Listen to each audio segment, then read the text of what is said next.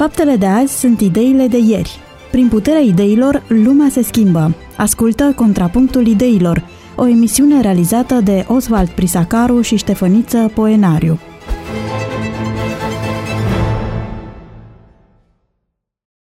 Pe 94,6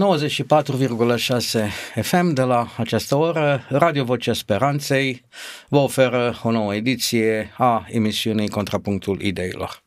Osval Prisacaru, realizator emisiunii, împreună cu invitatul său permanent, pastorul Ștefăniță Poenaru, vor încerca să fie din nou alături de dumneavoastră, propunându-vă o emisiune cât mai interesantă, spunem noi, cu subiecte de actualitate, în așa fel încât uh, să vă trezim pe de o parte interesul, pe de altă parte să oferim soluții, sugestii pe care un creștin ar trebui să le implementeze în viața sa personală.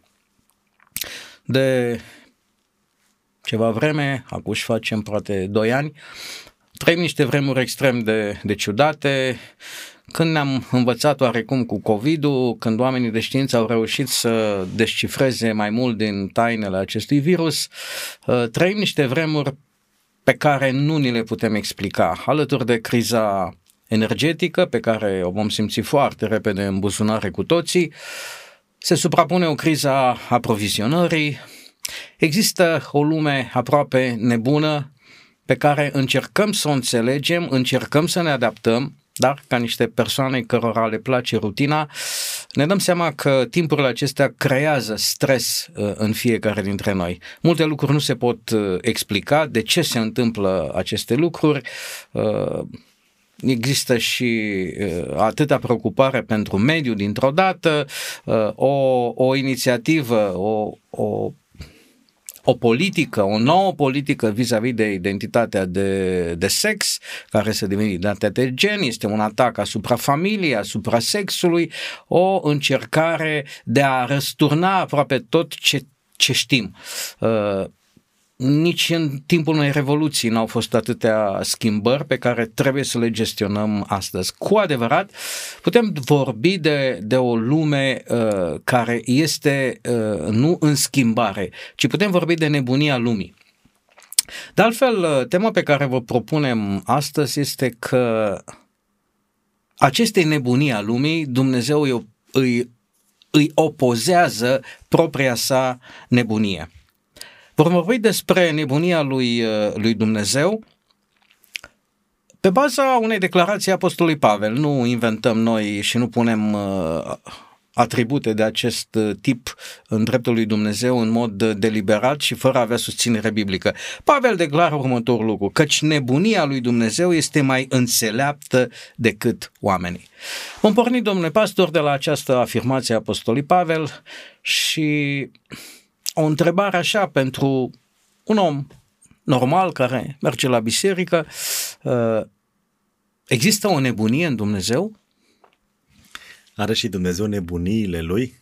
Da, într-un alt limbaj, cam asta era întrebarea. Are Dumnezeu nebuniile lui așa cum le da. avem noi? Că noi avem destule, da. Limbajul acela este un limbaj retoric, este o retorică întreagă, o încercare de a vorbi pe un subiect care diferă de, de conceptul nebuniei. Însă în argumentarea respectivă apare și contrastul acesta între deștept, prost, între nebun, înțelept, da, nebun, priceput. Uh, un limbaj retoric prin care Dumnezeu vrea să ne învețe cumva uh, smerenia, uh, vorbește mult despre laudă, vrea să ne învețe uh, sau să ne identifice modelul hristic, modelul lui Hristos, apare adesea imaginea crucii, Uh, și crucea este prezentată tot ca o nebunie, dar prin limbajul acesta uh, contrastant și retoric, uh, Dumnezeu vrea, vorbește în limbajul nostru, în felul nostru și pornește de la această ipoteză că până și slăbiciunile lui Dumnezeu sunt mai puternice decât punctele noastre forte. Nu este o argumentație care vorbește despre natura lui Dumnezeu, că în natura lui Dumnezeu intră și slăbiciunea sau nebunia ci uh, este o coborâre metaforică cumva, în retorică, în limbajul nostru, care vrea să ne indice lucruri diferite. Dar, dintr-o altă perspectivă, uh, în mentalul comun al lumii de atunci, cu atât mai mult al lumii de astăzi, filozofia de viață a lui Dumnezeu, da?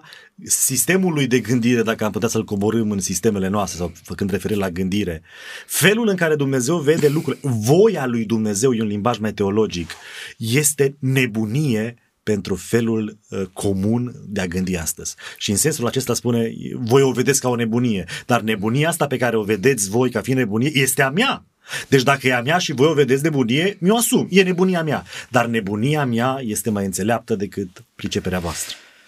De câteva zile am uh, reintrat într-o nebunie pe care am retrăit-o, pe care am retrăit-o pentru prima dată acum un an, legat de măsuri de securitate mult mai, mai severe, pentru că uh, în ultimul ceas realizăm că totuși uh, COVID-ul acesta n-a plecat de la noi, pentru că așa nu, nu îi mai place de români.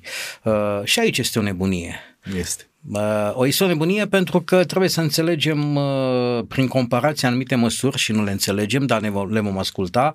Dacă țineți minte, acum un an, legat de, de Paști, de sărbătorile pascale, a fost o altă nebunie, o primă nebunie prin interzicerea participării sau prin niște măsuri extrem de restrictive după proteste. Au fost probleme cu închiderea bisericilor, cu... Ei, anul acesta, în niște indici de COVID spectaculoși și peste ce a fost anul trecut, Uh, a fost un șoc declarația cum că întâlnirile religioase se desfășoară doar cu mască și păstrând distanța de 2 metri. Uh, o asemenea decizie n-a putut scăpa mass mediei, care a pus întrebări din ce în ce mai pertinente.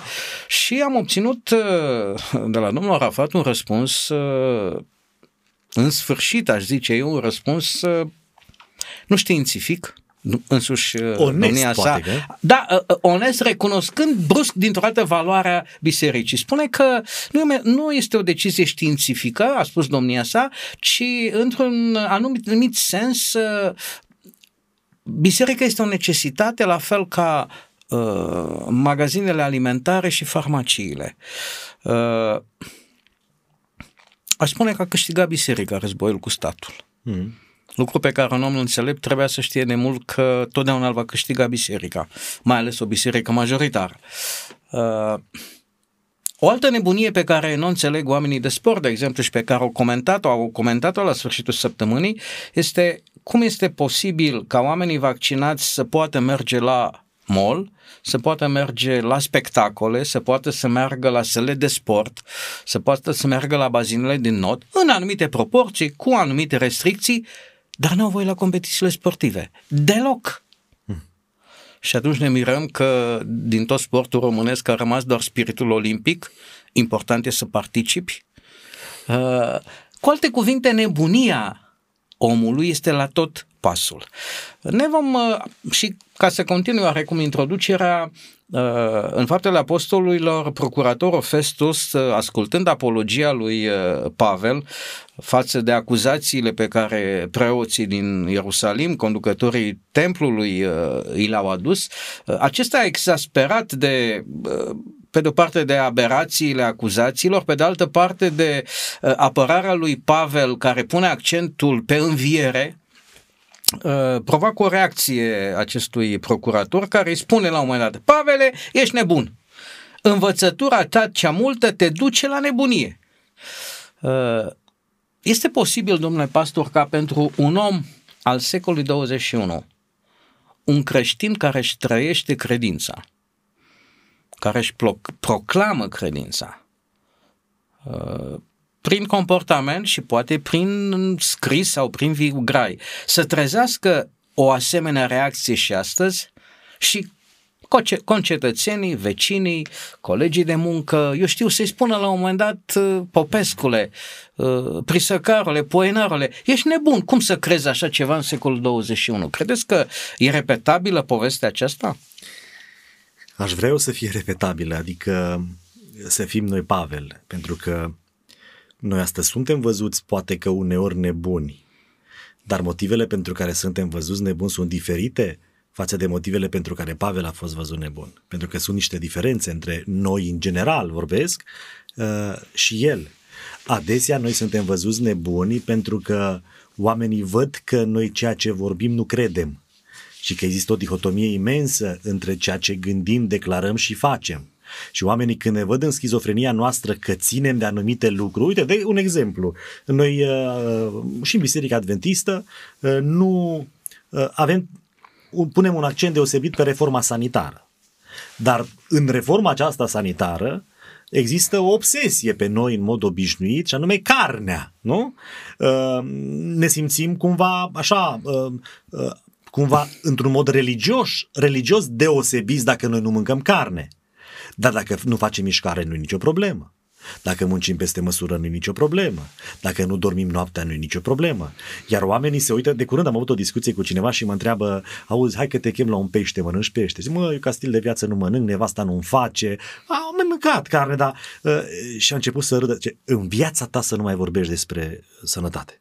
Pentru că omul ăsta mă cheamă la mișcare de de un an, într-un an, mă cheamă, hai să fugim, hai să... Și eu nu, nu, el știe că sunt păcătos din punctul ăsta de vedere. Dar nu mănânc pește. Ce țineți mă gura, ești nebun.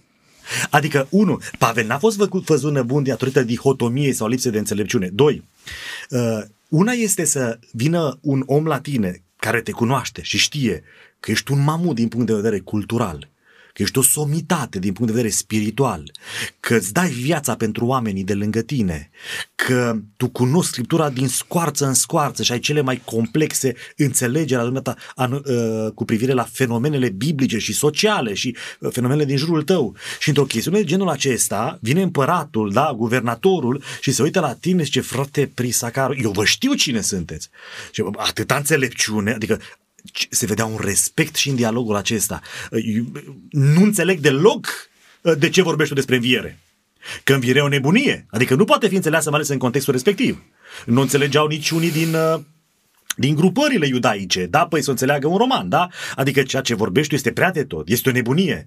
Dar la respectul pe care ți-l port, pentru că știu cine ești, n-am altă concluzie decât că prea multă înțelepciune te nebunește. Problema e alta la noi. Că și în contextul pandemiei și în nebunile lumii de astăzi ă, apare câte un creștin zurliu, cu o concluzie care poate e biblică, naturală, dar nu, nu, nu poate să încapă în gândirea unui om laic, unui om nereligios, pentru că este pur și simplu o nebunie. Dar pentru că omul ăla e nebun toată ziua, pentru că omul ăla nu știe o carte cum trebuie din Biblie, pentru că omul ăla nu citi nicio carte în afară de unele pagini din Biblie, pentru că omul ăla nu trăiește într-un anumit fel, pentru că omul ăla e un nimic pe plan social. Eu mă tem să nu fim nebuni în felul ăsta. Pavel a fost altfel de nebun un nebun respectat, o somitate, apreciat de toată lumea, un om care sacrifica pentru oameni, un om cu un curaj inimaginabil, nu un om habotnic, dar într-o chestiune, într-un dialog, într-o retorică a învierii, păi nu avea cum să înțelegi învierea, domnule. Și atunci, omul era pus pe gând, pe gânduri și mulți oameni au fost pus pe gânduri. Ce băi, tu ești nebun. Ori tu ești nebun, ori eu sunt nebun. Pentru că dacă noi suntem oameni cum trebuie în societate, da? și facem o chestiune nebunească sau declarăm o nebunie, noi ridicăm un semn de întrebare în mintea omului care privește la noi, pentru că ne știe și ce mă, tu ești nebun. Iar dacă cumva nu ești tu nebun, înseamnă că eu sunt nebun. Eu nu cred că ne asemănăm prea mult cu Pavel. În timp ce mi-ați răspuns, o parte din răspunsul dumneavoastră mi-a trezit o, o reacție și vreau să o, să o dezbatem. Uh, presupunem că din multitudinea de puncte care țineau de reforma sanitară, pentru că ați dat-o ca exemplu, uh, sunt unele în care nu excelăm sau nu le practicăm. Aceasta ar fi o scuză ca să nu le mai țin nici pe acelea pe care le țin. Deci dacă nu alergați da. uh, cumva interlocutorul dumneavoastră, Hai nu, pentru că aceea nu mai este reforma sanitară, da. intră la interdicții. Așa este. Uh, ar trebui să mâncați neapărat carne, pentru că tot dacă tot nu fugi uh, sau dacă muncești prea mult, atunci nu are rost să mă fii vegetarian. Adică ori le ții pe toate, ori, ori nu. Da. Uh, e un raționament sănătos? Nu este sănătos, nu este sănătos. Omul nu gândea în felul acesta, dar totuși identifica o hiba sistemului nostru religios. Pentru că pentru noi unele nu lucruri... Nu sistemului, cred că este o alegere a personală. sistemului că... religios personal. personal. Da. da, da, da. Uh, pentru că în mentalul nostru începe și colectiv aproape, nu vorbim despre sistem religios, ci vorbim despre conștiința colectivă, bisericească, religioasă, unele lucruri mult mai puțin grave decât altele, ne condamnă și ne mustră cugetul incomparabil mai mult decât altele pe care le facem și sunt mult mai grave. Pentru că nu le înțelegem în spirit, pentru că nu le înțelegem în literă, pentru că am primit o tradiție și cumva Acum, ca să închei paranteza, poate într-un mod ușor ironic, uh, nu știu dacă fugăritul neuronilor intră la mișcare, uh, dar sunt unii care alergă 10 km pe zi, nu dar energie. nu-și deplasează neuronii niciunul către altul, ca nu cumva să se întâmple vreo sinapsă. Acum, nu știu dacă este surprins aspectul acesta în reforma sanitară, așa cum o învățăm sau nu.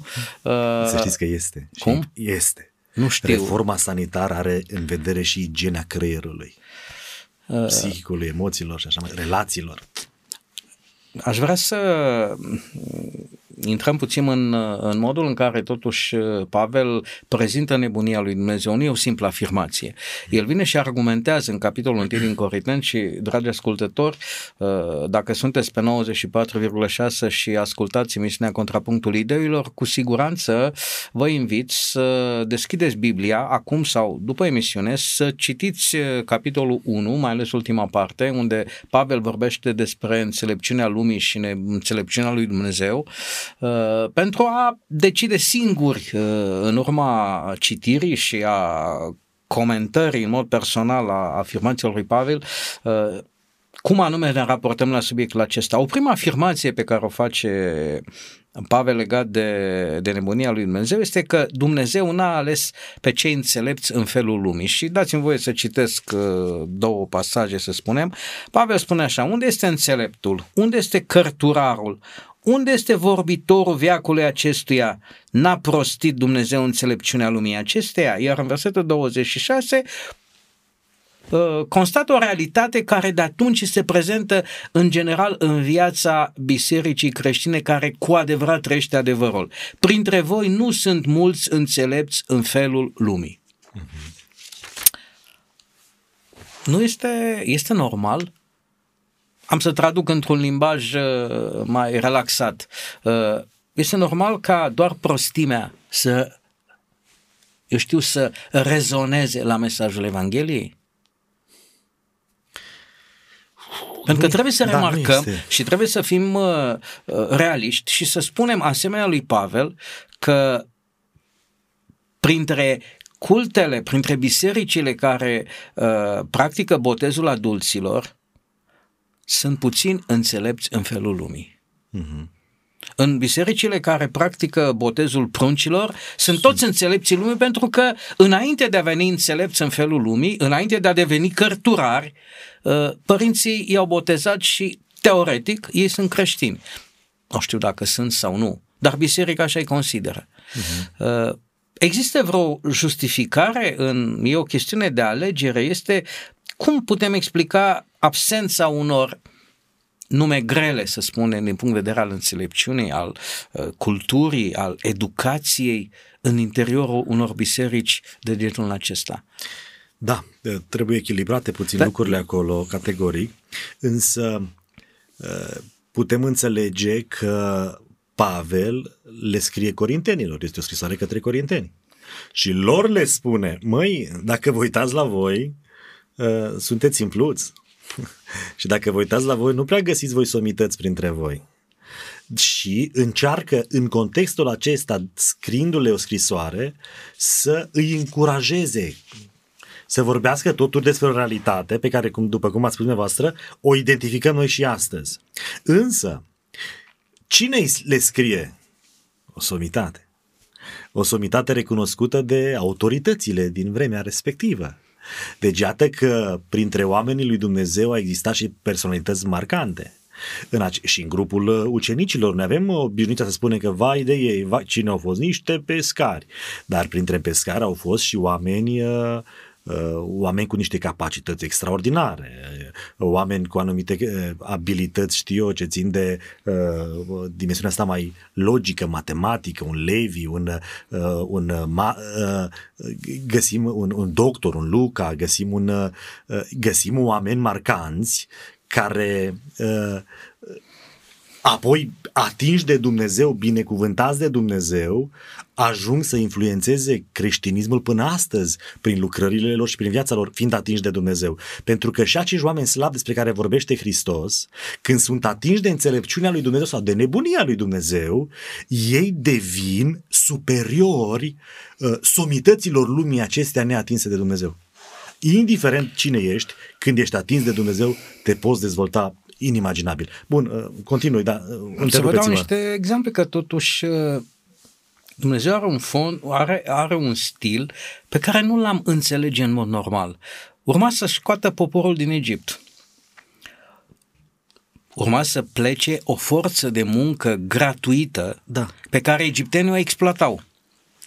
Te aștepta să trimită uh, un expert în comunicații, un expert în relații externe, uh, un om care poate negocia, păi... da? Adică un ministru de externe aș spune care vine să negocieze o chestiune extrem de sensibilă. Lasă două milioane, un milion, lasă un milion de lucrători pe care acum îi exploatez la sânge să plece da. și trimite un bâlbuit. Haideți, no, hai să ne certăm puțin și noi. Nu? Trimite da. un bâlbuit. Trimite un bâlbuit. Uh, dar cine era bâlbitul respectiv? De ce oare bâlbitul respectiv, nu știm noi cât de bâlbit era, dar era, uh, a crescut la curtea regelui? Ce Bun, informație, știa, știa ce cultură, ce uh, capacitate, adică a fost pregătit să devină faraon. Adică nu exista vreo postură în care cineva să fie mai educat decât acesta. Doar că se întâmplă aici uh, ceea ce este amintit și în Corinteni. În cultura respectivă, în înălțarea uh, intelectului, uh, spiritului din punct de vedere al intelectului, el se degradează moral. El devine lăudăros, se laudă. El devine mândru, pentru că vorbește Corinteni despre mândrie în primul rând și smerenie. Uh, iar el devenind mândru prin educația pe care o primește, prin dezvoltare personală se numește astăzi, Dumnezeu vrea să-l folosească și nu poate. Eu cred, poate zic prostii, nu scrie în Biblie, zic eu, nu zice Domnul, dar și eu mai zic de la Domnul din când în când.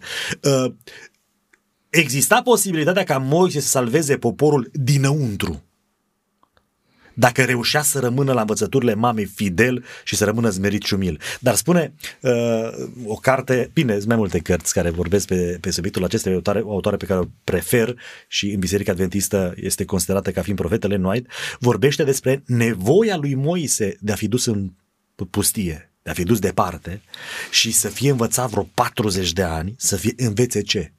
Ce e un limbaj Uh, așa folosit confesional, să scoată Egiptul din el, că sună frumos. Dar când se, când se referă acolo să scoată Egiptul din el, nu se referă să scoată educația, cultura și ceea ce era, ci să scoată mândria din el. El a învățat din nou dependența de Dumnezeu. Iar în momentul în care a fost trimis, el nu mai vedea darurile pe care le, aveau, le avea fenomenale, ci el se temea că este bâlbit. Adică atât de mult în dependența lui de Dumnezeu uh, a trăit, încât se vedea atât de mic, ca și cum el n-ar avea putere să facă ceva. Pavel, pe care l-ați elogiat uh, pe bună dreptate, uh, fariseu, la școala lui Gamaliel, cetățean roman, prestanță, vorbește despre sine însuși și nu o face nici cu o falsă umilință. Spune, sunt un necioplit în vorbire. Da. Uh, din punct de vedere oratoric, Pavel era un om slab în raport așa cu este, scrisul. Așa este. Dar spune nu, în, nu, nu însă și în cunoștință. Era și timid. Uh, ceea ce astăzi uh, mulți uh, pseudo-creștini ar trata această declarație ca fiind lipsă de, de umilință. Uh-huh. Adică cum să spui despre tine că ești tare în cunoștință, ești mândru. Există o tendință de a, de a nu aprecia uh, valorile. Dacă îți identifici și îți recunoști o valoare, înseamnă că ești mândru. Există da, tendința Da, aceasta, există da. O, o, o falsă uh, smerenie și o nivelare a valorilor către mediocritate. Din păcate și în interiorul bisericilor, uh-huh. uh, pentru că uh, am să dau un proverb românesc, chiar dacă uh, poate va părea ciudat, uh, pisica care nu ajunge la slănină spune că pute. Uh, de aceea nevoia aceasta de, de, de nivelare către mediocritate, în loc să tinzi să calci da. pe urmele lui Pavel, pentru că Pavel așa spune. Și nu cred că dacă Pavel spune călcați pe urmele mele, se referă, eu știu, la necioplirea în vorbire. Că avem mulți neciopliți în vorbire. Da, cu niciun chip. Cu niciun chip. Dacă e să calci pe urmele lui, atunci trebuie să iei viața lui ca un tot. Când nu poți fi altceva, uneori îți rămâne singura variantă să fii umil. Aia nu e umilință când tu nu poți fi altceva. Umilința este podoaba omului capabil, omului puternic. Adică nu poți vorbi despre umilință în raport cu slăbiciunea. Omul slab nu este umil, așa este el. Ăla nu poate altfel. Nu, puternic devine omul cu, cu puternic în cunoștință, n-are cum da. să nu fie umil pentru că uh, își dă seama cât de puțin știe. Ok, când ajunge. Corect. Bun, uitați, pasajul din Corinteni nu este unul și este important să înțelegem, nu este unul prescriptiv, este unul descriptiv. Descrie o realitate, dar nu spune voi trebuie să fiți uh, slabi, să fiți proști, să fiți needucați, ci spune uitându-mă la voi, uitați-vă la voi, cam ăștia sunteți. Vrea să surprindă o altă realitate, și anume că între caracter și aptitudine, caracterul primează. Cine are caracter, cine și-a dezvoltat cei șapte ani de acasă, uitați-vă în cultura iudaică sau și în cultura creștină, când tu, când tu dobândești un caracter holistic, întreg, frumos, tu îți dezvolți, abili- îți dezvolți abilitățile mai bine decât dacă tu n-ai avea un caracter potrivit. Cum e și cu criza aceasta sau cu orice tip de criză. Ceea ce generează orice tip de criză este criza morală. Noi dacă am rezolvat criza caracterului și criza morală, s-a rezolvat și criza financiară, și criza sanitară, și orice fel de crize. Eu cred că vorbirea aceasta lui Pavel că între voi nu există înțelepți, nu există cărturari, uh, înțelepți în felul lumii, nu reflectă neapărat uh, alegerea uh, personală a lui Dumnezeu, cât uh, e un act, uh, este luarea la cunoștința unor alegeri personale ale oamenilor uh-huh. vis-a-vis de chemarea lui Dumnezeu. Așa este. Uh, se întâmplă că câteodată oamenii mai puțin educați în felul lumii rezonează și răspund chemării lui Dumnezeu. Este tot o realitate. Este imaginea oglindă a referirii uh, Mântuitorului Iisus Hristos la bogați. Spune, un bogat intră în împărăția lui Dumnezeu cum intră o cămilă și acum putem de să ne jucăm că e soara aia groasă împletită, că prin urechile acului, că e la corabie, că nu, nu, nu, nu. O cămilă adevărată prin urechile unui ac. Nu cam așa vor intra bogații în cer, spune Isus. Dar noi nu citim mai departe unde spune Isus, ceea ce, om este, ceea ce la om este imposibil, la Dumnezeu este cu putință. putință. Bun, la fel este și cu deșteptul. Deșteptul nu are nevoie de Dumnezeu. Deșteptul este mândru. Prima condiție a întâlnirii cu Dumnezeu este smerenia, dependența, tu să te simți mic și să-l accesi pe cel mare. Din păcate, săracul, prostuțul, bolnavul este mai predispus primirii ajutorului din partea lui Dumnezeu. Uh, când noi comentăm uh, lucrarea lui Pavel la Atena, uh, în general avem o impresie foarte proastă, pentru că Pavel ține un discurs înțelept în felul lumii, mm-hmm. etalează o, o cultură greacă pe care iudeii aproape nu o pot înghiți, uh-huh. vorbindu-le grecilor în felul lor, cu toate că Pavel declară clar, grecii caută înțelepciune în timp ce iudeii minune, da. grecilor trebuie, nu le puteai vorbi altfel și se consideră că este un eșec uh, pentru că n-a vorbit umil, n-a vorbit uh, așa, sunt pe, pe un, într-un limbaj obișnuit, ci a făcut apel la întreaga erudiție a culturii uh, grecești. Se uită un lucru, că el câștigă poate ceea ce era cel mai important lucru, fruntașul sinagogii. Așa este. Un om cu reputație și cu influență. Și după plecarea lui Pavel, acest fruntaș al sinagogii va face lucrarea pe care n-a reușit să o facă Pavel în secunda aia, să boteze 5.000, 10.000. Dar a câștigat omul cheie în, mm. în cetatea respectivă din perspectiva iudeilor. Fruntașul sinagogii. Uh, asta este un fel de președintele Academiei, da? Mm-hmm. Cel puțin ca prestigiu în, în, în, în populația iudaică din Atena. Câteodată noi nu, nu raportăm corect, să spunem, succesul Evangheliei sau nu. Pe de altă parte, îndrăzneala cu care ucenicii vorbesc despre Hristos, cel puțin după ziua cinzecimii, să spunem, îi pune pe gânduri pe iudei pentru că aceștia nu trecuseră prin prin educația scolastică a timpului. Nu urmaseră modelul educațional. Și de aici șocul. De unde Atâta această înțelepciune, retorică, retorică, cultură. uh, argument și uh, prestanță ținută uh, niște oameni care erau pescari, nu aveau niciun fel de educație. Uh, O altă declarație interesantă a lui Pavel spune că Dumnezeu n-a ales pe cei puternici în felul lumii. Cine ar fi oamenii puternici în felul lumii? Astăzi, Bun. discutând astăzi. Da, da, da. Oamenii puternici, uh, împăratul, uh, președintele. Bun. uh, Bun. Dar trebuie Unde să... e puterea astăzi, să spunem? Adică uh, unde ar nu există, să spunem, succes al creștinismului. Cei puternici în felul lumii. Trebuie să înțelegem ce înseamnă ales, pentru că acolo vorbește Dum- e, Dumnezeu și Biblia despre aleși, că au fost aleși. Uh, Problema aceasta sau termenul acesta face referire la un alt concept mai greu pe care nu-l putem rezolva acum, predestinarea. Dar alegerea uh, trebuie înțeleasă din etimologia cuvântului, în special cel uh, ebraic. Trebuie înțeles cuvântul acesta, ales, în ideea de cunoscut. Adică oamenii aceștia în preștiința lui Dumnezeu au fost cei care au acceptat chemarea lui Dumnezeu. Și din păcate, din nou aceeași imagine, cei mai slabi au primit, au acceptat chemarea lui Dumnezeu și iată că au, s-au făcut creștini. Nu pentru că aceasta a fost intenția lui Dumnezeu. Ăsta e argumentul ce Dumnezeu alege, au, alege lucrurile sp- slabe ale lumii pentru ca să nu se laude oamenii, pentru ca să strălucească mai tare Evanghelia, pentru ca uh, știu eu, mesajul să strălucească mai puternic. Mie mi-a fi rușine cu asemenea argumentație. Uh, Nu scrie în Biblie exact cum spun eu. Noi așa spunem noi că spune Biblia. Este ca și cum ne-am teme că noi putem deveni atât de deștepți, cu o retorică atât de bună, încât jertfa lui Hristos să pălească în raport cu uh, retorica noastră. Știți că se mai vorbește despre asta ei?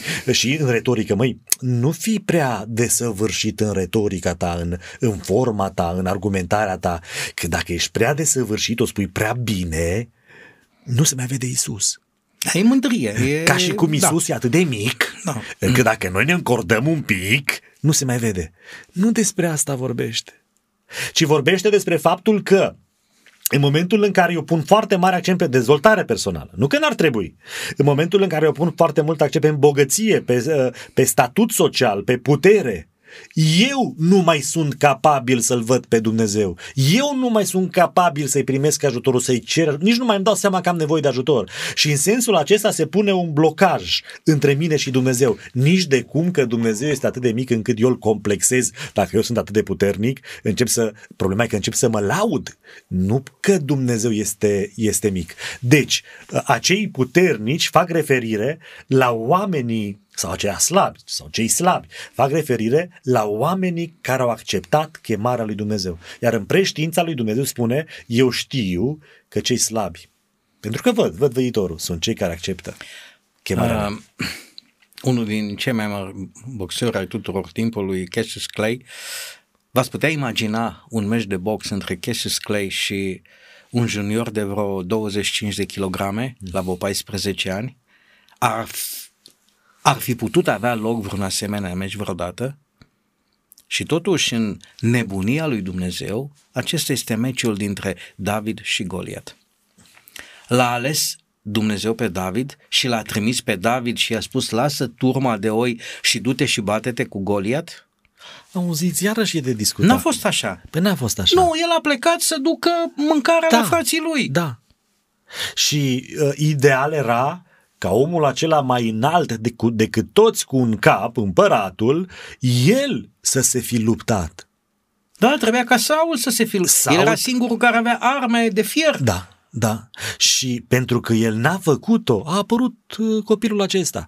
Din nou nu este o chestiune prescriptivă.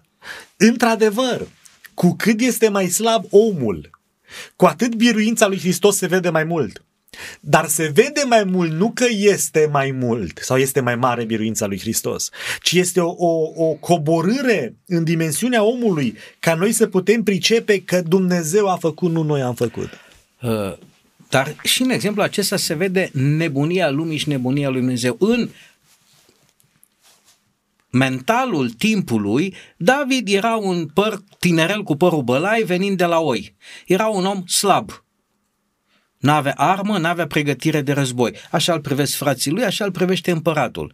Și totuși, în justificarea și în expunerea motivelor pentru care el vrea să se ducă, să se bată cu, cu Goliat, David ne demonstrează că de fapt el era singurul cu adevărat puternic. Mm-hmm. Pentru că el își folosește experiența și spune când leul îmi atacă turma, îi rup falca. Adică relația lui cu Dumnezeu e atât de puternică încât el nu se simte slab. El e un om puternic din perspectiva lui și pentru că luptă pentru cauza lui Dumnezeu, David este din perspectiva lui Dumnezeu cel mai puternic din toată armata aceea. Uh-huh. Altfel nu putem înțelege decât în felul acesta războaiele uh, ciudate pe care le duc evrei. Gândiți-vă că la un moment dat Gedeon câștigă o bătălie cu niște făcliși, niște ulceare contra unei armate. Ierihonul ca, uh, cade în urma unei promenade de șapte zile urmate de niște urlete. Uh, iar nu mai vorbim de, de, de uh, război din timpul lui Iosafat, când pleacă la război și pune corul bisericii în față. Uh, dacă asta, nici asta nu-i nebunie, nu, nebunie. nu mai putem privi altfel. Este o nebunie în felul lumii. Să pleci la război și să pui corul în față. Auziți? Dar tot nebunia ar fi și în ochii lui Dumnezeu dacă ei ar fi pus corul în față într-un alt război în care Dumnezeu nu le-ar fi spus să pună corul în față. Deci iată că... Au mai plecat la război cu chivotul în față. Și-au că... pățit-o. Și-au pățit-o. Da. Deci iată că ceea ce face ca o situație să fie uh, uh o nebunie sau nu, este prezența sau lipsa re, uh, re, uh, revelației. Dacă Dumnezeu zice ceva, își asumă ceva, dă un îndemn, ești nebun dacă nu-l aplici. Iar dacă îl aplici, în ciuda a ceea ce ceilalți înțeleg, tu nu ești nebun. Mai este o categorie pe care o vizează Pavel atunci când uh, explică nebunia lui Dumnezeu și spune că între voi nu sunt mulți de neam ales, de sânge albastru, de oameni nobili, de regalitate. Lucru foarte, foarte adevărat și, și astăzi. Uh, când uh, a început reforma, oare de ce reforma nu a avut loc printr-un teolog al Bisericii Catolice care studiază, care cunoștea și care ar fi putut la nivelul cunoștințelor să reformeze și să dea naștere protestantismului. era prea de bine. ce n-a fost ales un, un, un, un, un om din familia de medici, cei care au dat uh, un șir întreg de popi? De papi, nu de popi. Da, de uh, bine, și... lor, lor le era bine, lor le era deja bine, se simțeau în siguranță, viitorul era asigurat. Dar un călugăr care înca- încearcă să, să-L cunoască pe Dumnezeu și nici măcar nu riscă ceva punându-și întrebări, ce să piardă, nu? Un pic de onoare, de, așa, în familie, ce să pierzi? Este mai probabilă întâlnirea cu Dumnezeu cauzată de o o nevoie adâncă, o nevoie sufletească. La fel se întâmplă, se întâmplă și atunci. La fel s-a întâmplat și atunci. Fiu de minier. Pentru noi meseria de minier are niște conotații neplăcute în ultimii da, 30 de ani, da. Dar Martin Luther este băiatul unui minier din Turingia, uh, pentru dar, care deja okay. statutul de călugăr era uh, o depășire a condiției lui sociale. Era o depășire a condiției, dar totuși vedeți că schimbarea nu uh, a survenit în urma unei inițiative laice, ci totuși era una uh, clericală cât de cât era, era o aplecare a omului spre cele religioase, făcea parte din mediul bisericesc uh, și apoi toate celelalte redeșteptări s-au născut nu neapărat din vârf, cum spuneți dumneavoastră, dintr-un neam ales, dar totuși din sfera oamenilor care au avut preocupări spirituale și intelectuale. Adică um, există, uite, de exemplu, uh, în România adventismul a intrat așa uh, prin intelectualitate. Și uh, cei mai buni studenți din vremea respectivă de la cele mai mari universități au devenit adventiști, după care, da, președinți de Uniune și așa mai departe.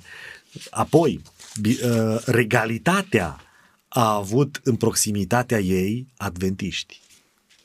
Și erau uh, uh, oameni la Casa Regală care uh, vorbeau despre sărbătoarea sabatului, vorbeau despre suflet, vorbeau despre învățăturile pe care le avem noi ca biserică din uh, uh, Cartea Sfântă.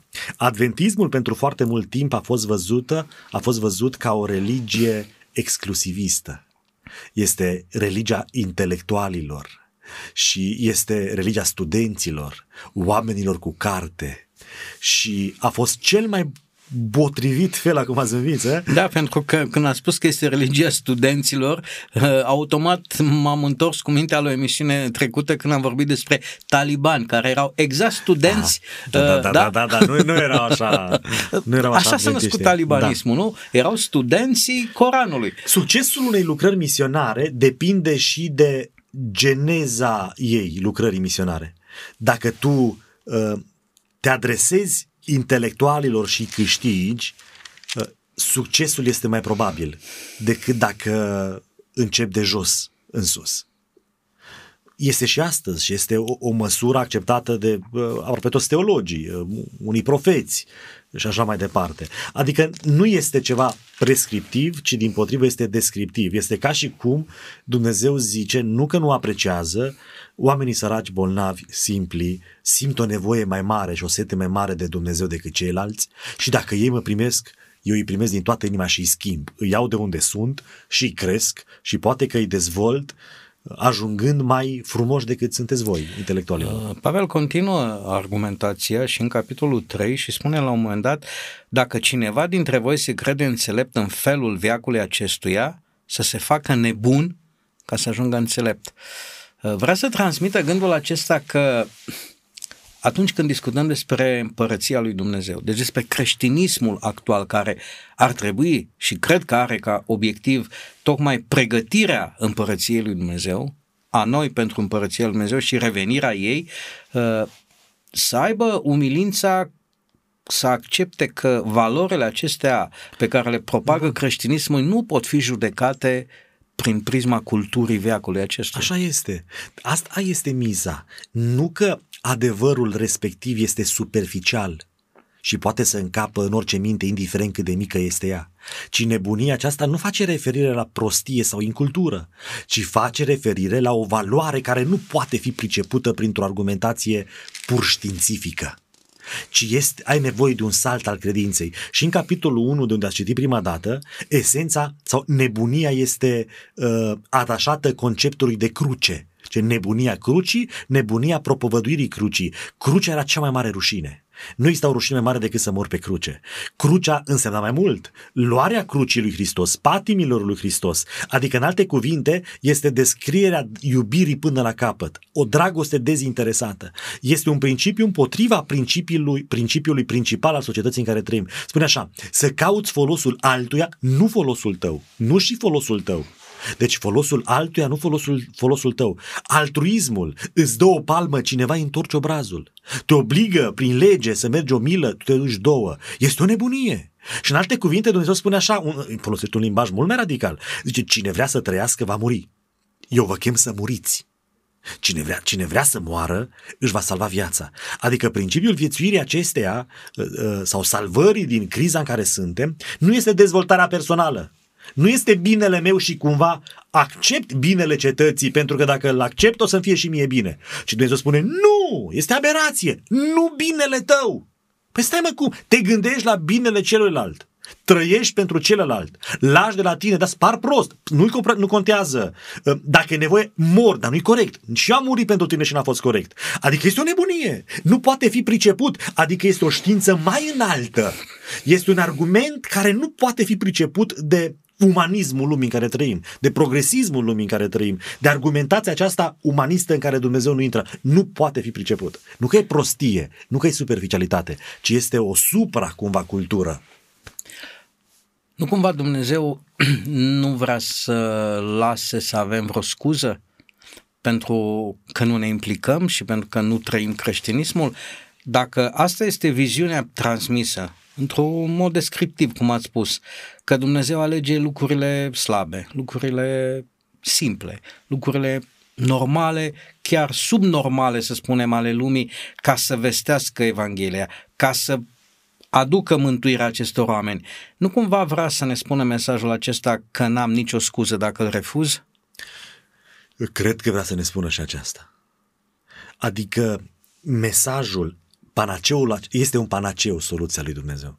Pentru oricine, pentru orice situație, pentru, pentru toată lumea. Nu? Fiindcă atât de mult a iubit Dumnezeu lumea încât și-a dat pe singurul său fiu să moară. Da? Atât de mult a iubit încât oricine, oricine, adică este, este valabil pentru oricine în orice situație s-ar afla înțelegerea misterului, așa cum era el propovăduit de, de alte religii la data respectivă, necesita inițiere, necesita uh, un anumit grad de, de cunoaștere și de, uh, de practică. Nu era accesibil oricui. Pe când creștinismul vine ca o, o religie a, a celor da. slabi. Îl ia pe toți, pe toți oriunde s-ar fi aflat. Ba mai mult le spune la un moment dat într-o predică ferice de cei sărași cu Duhul. Uh-huh. În niciun caz, în predica de pe munte nu apreciază deloc cultura și înțelepciunea lumii, nu cultura, ci înțelepciunea veacului, așa cum era aia propovăduită. Dar de ce? Pentru că sunt însetați flămânzi, însetați, da, săraci și toate aceste dimensiuni care sunt și pragmatice sau materiale într-un anumit fel. Ele sunt înțelese și eh, sunt repetate în altă parte prin accentuând dimensiunea spirituală. Pentru că sărăcia, pentru că eh, flămânziala, setea, de fapt, conduce și la o sete de Dumnezeu. Pavel oferă și un răspuns la toată această nebunie a lui Dumnezeu. De ce alege Dumnezeu să procedeze în modul acesta? Și spune în versetul 29, pentru ca nimeni să nu se laude înaintea lui Dumnezeu. Mm. O societate a secolului acestuia uh, în care, de fapt, nu asistăm decât la la exacerbarea și la parada, o, dacă ar fi a creierului e bine, dar din păcate media nu promovează decât parada fizicului, uh, a oricărei forme frumoase de altfel, dar uh, m-aș bucura să fie parada intelectului, dar nu apare. Uh, în orice caz, sunt apreciați cei care au cu ce să se laude, în orice domeniu. Sportiv, economic nu avem cu ce ne lăuda, din păcate, uh, ne mai lăudăm din când în când uh, într-un domeniu sportiv sau altul cu anumite realizări personale, dar în general uh, societatea nu promovează decât lauda. Da? Ori Dumnezeu vine și spune toate acestea sunt alese să se întâmple așa cu, uh, cu oameni slabi, cu oameni lipsiți de putere, cu lucruri chiar de rușine, disprețuite, ca să nu existe laudă, să nu existe motiv și de mai laudă. mult decât atât spune textul, cu lucruri care nu sunt ca să le facă de rușine pe, care, pe cele, pe cele pe care, care sunt. sunt. Adică este, este uh, o ducere la extrem a, a ilustrației. Uh, pe de altă parte, uh, argumentația aceasta teologică a lui Pavel ne pune într-o situație neplăcută. Nimeni nu se poate scuza că nu trăiește creștinismul uh, de care este legat fie prin botezul făcut în frage de pruncie, n-am auzit pe nimeni să se dezică cel puțin oficial. Ajunge ateu, ajunge liber cugetător, dar n-am, nu cunosc persoane care să, să se dezică de acel botez, să spună mi-a fost impus, habar n-am avut, eu n-am făcut o această alegere. Deci vrei, nu vrei, aparții creștinismului. Uh, de ce nu trăiești aceste valori? Practic nu mai rămâne loc de scuză. Nu trebuie uh-huh. să mhm. fii nici înțelept, nu trebuie să fii nici cărturar, nu trebuie să fii nici puternic, nici de neam ales, nici de neam ales ca să fii creștin. Uh, cu cât ești mai umil, se pare că cu atât... Potențialul e cu atât mai mare. Potențialul de a trăi creștinismul e cel mai mare. Uh-huh. Nu-ți mai rămâne nicio motivație. Eu uh, provin dintr-un mediu defavorizat, n-am avut condiții, n-am avut ocazii, Iată, sportivii din Africa de pe platourile înalte știau că singura lor șansă să scape de sărăcie era fuga. Mm. Etiopienii, kenienii, uh, povestea un mare campion că alerga în fiecare zi 15 km duși și întors la școală. Dar știau că e singura șansă de a ieși din, uh, din criza din ca, în care s-au născut. Uh, noi am devenit foarte comozi și creștinismul pentru noi este nici măcar o, o filozofie. N-aș putea să spun ce este pentru unii, dar pentru foarte puțin este un mod de viață. Poate într-una din emisiunile viitoare vom discuta niște aspecte practice, foarte simple, aș spune. Sfaturi pe care Pavel le dă de-a lungul epistolelor sale, cum ar trebui să se comporte un creștin. Și tare cred că în urma acelei discuții pe care probabil o vom avea, ascultătorii vor spune că toate aceste sfaturi sunt o nebunie, raportată la practica acestui secol și la ce trăiește societatea. Uh, domnule pastor, aș vrea să vă dau ocazia pentru final să, să ne spuneți încă o dată, poate în sinteză, dacă neapărat nebunia lui Dumnezeu este în opoziție cu nebunia lumii și ce a vrut să spună înțeleptul Solomon atunci când a spus că începutul înțelepciunii este frica de Domnul. Nu cred că Dumnezeu dorește să fim niște neînțelepți. Uh-huh.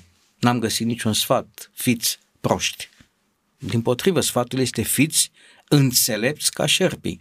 Ce vrea să spună Biblia prin afirmația că începutul înțelepciunii este frica de Domnul? Da, este, este adevărat că și în 1 Corinteni apare ideea de pricepere în opoziție cumva cu ideea de înțelepciune. Înțelepciunea uh, este, știu eu, produsul culturii, multă informație, o informație care înalță eul, tot Sfânta Scriptură spune că nebunește mintea, pe când priceperea ține mai mult de aplicarea culturii, înțelepciunii în viața de zi cu zi și este legată de temerea de Dumnezeu. Uh, este un concept foarte greu acesta, să-ți fie teamă de Dumnezeu, în iubire nu este teamă, în iubire, în iubire nu este frică. Iată că din nou apare această imagine contrastantă, este uh, Biblia întreagă este o carte a contrastelor. Uh, în iubire nu este frică, Dumnezeu este iubire, Dumnezeu ne iubește și în același timp nouă trebuie să ne fie frică de El, iar frica noastră de Dumnezeu, teama noastră de Dumnezeu este de fapt înce- începutul înțelepciunii, priceperii. Este imposibil să nu-ți fie frică de Dumnezeu, din mai multe motive. Unu, pentru că Dumnezeu este necunoscut. Cunoaștem ceea ce cunoaștem prin Isus Hristos, pentru că este forma prin care noi putem pricepe ceva despre Tatăl, dar pentru o veșnicie întreagă, Dumnezeirea, infinitul acesta, va rămâne necunoscut pentru noi de când se naște omul până când moare, în fața necunoscutului are o teamă. Doi, când îl cunoaștem pe Dumnezeu, Dumnezeu în măreția lui fiind de o altă natură decât noi, uitați-vă în toate momentele în care omul se întâlnește cu Dumnezeu, pică ca mort, este imposibil tu fiind mic și mai ales în condiția noastră a păcatului să nu ne temem. Pe când îl vedem pe Dumnezeu și noi știm cine suntem, când noi știm cine e Dumnezeu și ne știm păcatele și gândurile și trupul și carnea asta supusă plăcerii și așa mai departe, este imposibil să nu-ți fie frică, indiferent de toate cunoștințele pe care le pe Dumnezeu. Ac, El se atinge de noi și spune, ridică-te, că ne iubește și că nu murim este altceva. E, se referă la această umilință și smerenie ca și condiția cunoașterii. Și uitați-vă că și în domeniul laic, tot premiza evoluției în cultură, în cunoștință, este tot smerenia. Mereu să știi că ești un prost. Mereu să știi că nu știi. Mereu să, să, să, să, să-ți dorești să cunoști mai multe, dându-ți seama cât de puține știi. Este exact aceeași premiză luată și în, dom- în domeniul laic, dar Dumnezeu vorbește dinainte despre ea. Această condiție a dezvoltării spirituale, intelectuale, este smerenia, umilința sufletului în fața unui mai mare care ne cuprinde cu totul. Eu văzându-mă mare, n-am ce să mai mă se cunosc, pentru că eu sunt deja mare. Dragi ascultători, uh, dragi creștini, uh, a fi creștin și mai ales a trăi creștinism este o nebunie astăzi, pentru că vedem în jurul nostru semeni care, de dragul unor privilegii mărunte, își neagă propriile declarații, propriile afirmații de la o zi la alta. Uh, ce să vorbim despre nebunia creștinilor din timpul persecuțiilor. Uh, în Quo Vadis, de exemplu, uh, este o relatare excepțională despre uh, surprinderea și stupefacția romanilor și a spectatorilor în fața, în fața modului în care creștinii mergeau la rug cântând și bucurându-se de această ocazie. E o nebunie, yes. pentru că nimeni nu se duce la moarte cu bucurie. decât în momentele în care creștinismul este una cu Hristos și tu trăiești ceea ce, ce Dumnezeu îți cere. Poate vom face o emisiune ca să discutăm în ce măsură vedem creștinism în jurul nostru sau nu. Până atunci, dragi ascultători, rămâneți în continuare și urmăriți emisiunile postului Radio Vocea Speranței și sperăm din toată inima să vă avem alături peste o săptămână. Până atunci, la revedere!